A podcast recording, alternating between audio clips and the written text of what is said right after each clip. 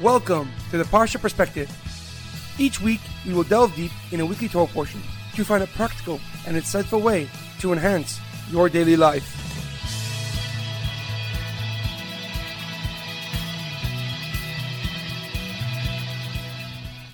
Thank you for tuning in. My name is Rabbi Shalom Yamini, and each week we will look into the weekly Torah portion to find practical and insightful ways to enhance your daily life. This week's Parsha perspective is in honor of our homeland, Eretz Yisrael. May Kadosh Baruch Hu, may God protect our brave soldiers, and may God return all the hostages from Gaza immediately.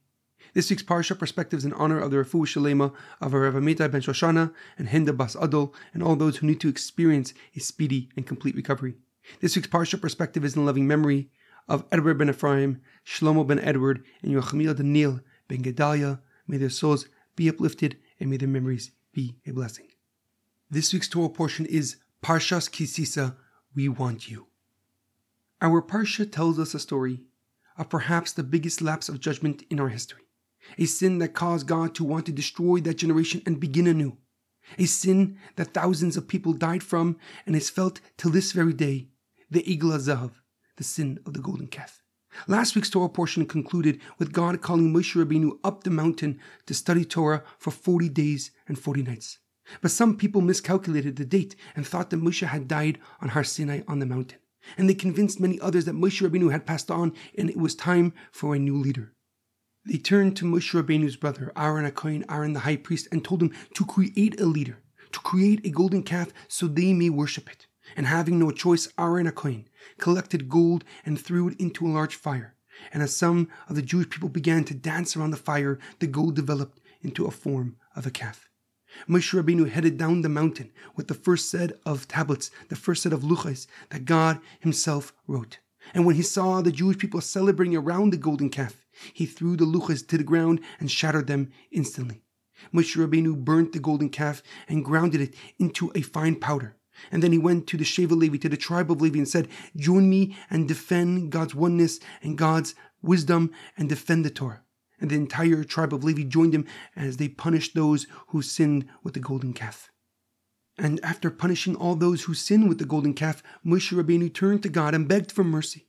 He told God to remember the promise and the covenant he made with our forefathers, Abraham, Yitzchak, and Yaakov. He told God that if he was to destroy the Jewish nation, God should erase his name from the entire Torah. And God ultimately forgave the Jewish nation and revealed to Moshe Rabbeinu the Yud Gimel Midas and the 13 attributes of mercy we say each day. However, a question comes to mind. Following the punishment of those who sin with the golden calf, Moshe Rabbeinu leaves the Jewish people's camp. The pasuk writes, "U'Moshe yikach es u'nataloi michutz lamachane harchek min And Moshe Rabbeinu took his tent and pitched it far outside the Jewish nation's camp. But what made Moshe move his tent to live outside the Jewish camp?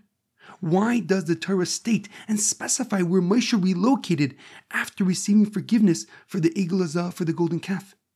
Why did Moshe leave and seemingly withdraw from his people when they needed him most?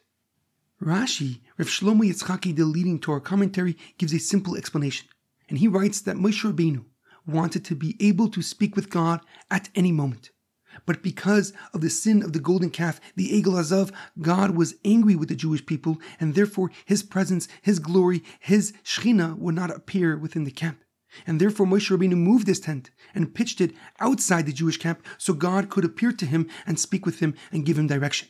At the end of this pasuk it states, V'karaloi ohel moed, and Moshe called it the tent of meeting. Hashem el oil And therefore everyone who wished to speak with God would go to the tent of meeting outside the Jewish camp. However, Rabbi Lord Jonathan Sacks of blessed memory gives a deeper and more profound explanation in his book Covenant and Conversation. He writes that Moshe Rabbeinu couldn't have left the Jewish camp at a worse moment. The Jewish nation was deeply distressed, deeply heartbroken, and sad. The fact that they committed such a grave sin, such rebellion against God. The pasuk before Moshe Rabbeinu leaving details how the nation was grieving and mourning because of their inactions. And it may seem like Moshe Rabbeinu left his people high and dry. He left his people when they needed him most, but that couldn't be further from the truth. Rabbi Sacks writes that Moshe Rabbeinu begged God for mercy, that he should have compassion on the nation that he took out of Egypt. And God responded with basic forgiveness, but also distance. He tells Moshe that from now on an angel, a malach, will guide them to the promised land. The pasuk writes, "V'shalachti lefanecha malach," and I will send an angel in front of you. But Moshe Rabbeinu will not allow that distance to become permanent, to become the norm, and he relocated outside the Jewish camp to begin a new approach. He was in effect saying to God, What the people need most is not for me to be close for them, for I am just a human being, here today, gone tomorrow. But you, our Father in heaven, are eternal. You are their God. They need you to be close to them. As Rabbi Sacks puts it, Moshe Rabbeinu said to God, the Jewish people need to experience not only the greatness of God, but the closeness of God. Not only the powerful force that struck the Egyptians with plague after plague, bringing the world's greatest empire to its knees, not just the God that is heard in the thunder and lightning on top of the mountain, but God as a perpetual presence in the valley below. The Pasuk further details Moshe's protest of the angel by asking God to express himself with the ultimate expression of closeness. He says, Show me your way. If I have found favor in your eyes, please let me know your way. And then he continues, Show me your presence. Show me your way. And God responded to Moshe Rabbeinu, that no one may see his face and live, but his presence will return to the nation's midst. Rabbi Sacks concludes that aside from the Jewish nation, no culture or religion has held God in as high as regard and yet feels as close to him. The Kabbalistic poem Yedid Nefesh describes the intimacy between God and his chosen people.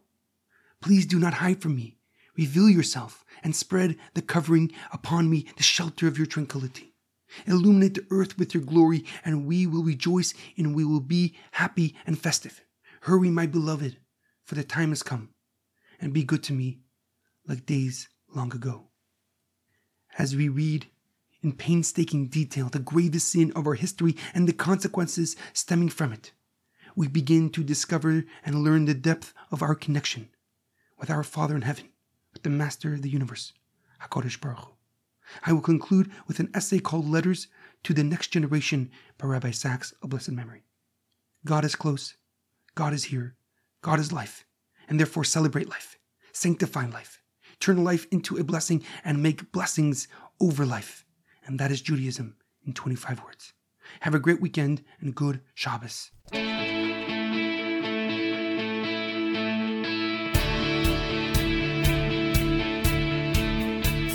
Thank you for tuning in to the Parsha Perspective. Check out our website, theparshaperspective.com. Send thoughts and comments to theparshaperspective at gmail.com Till next time, thanks for listening.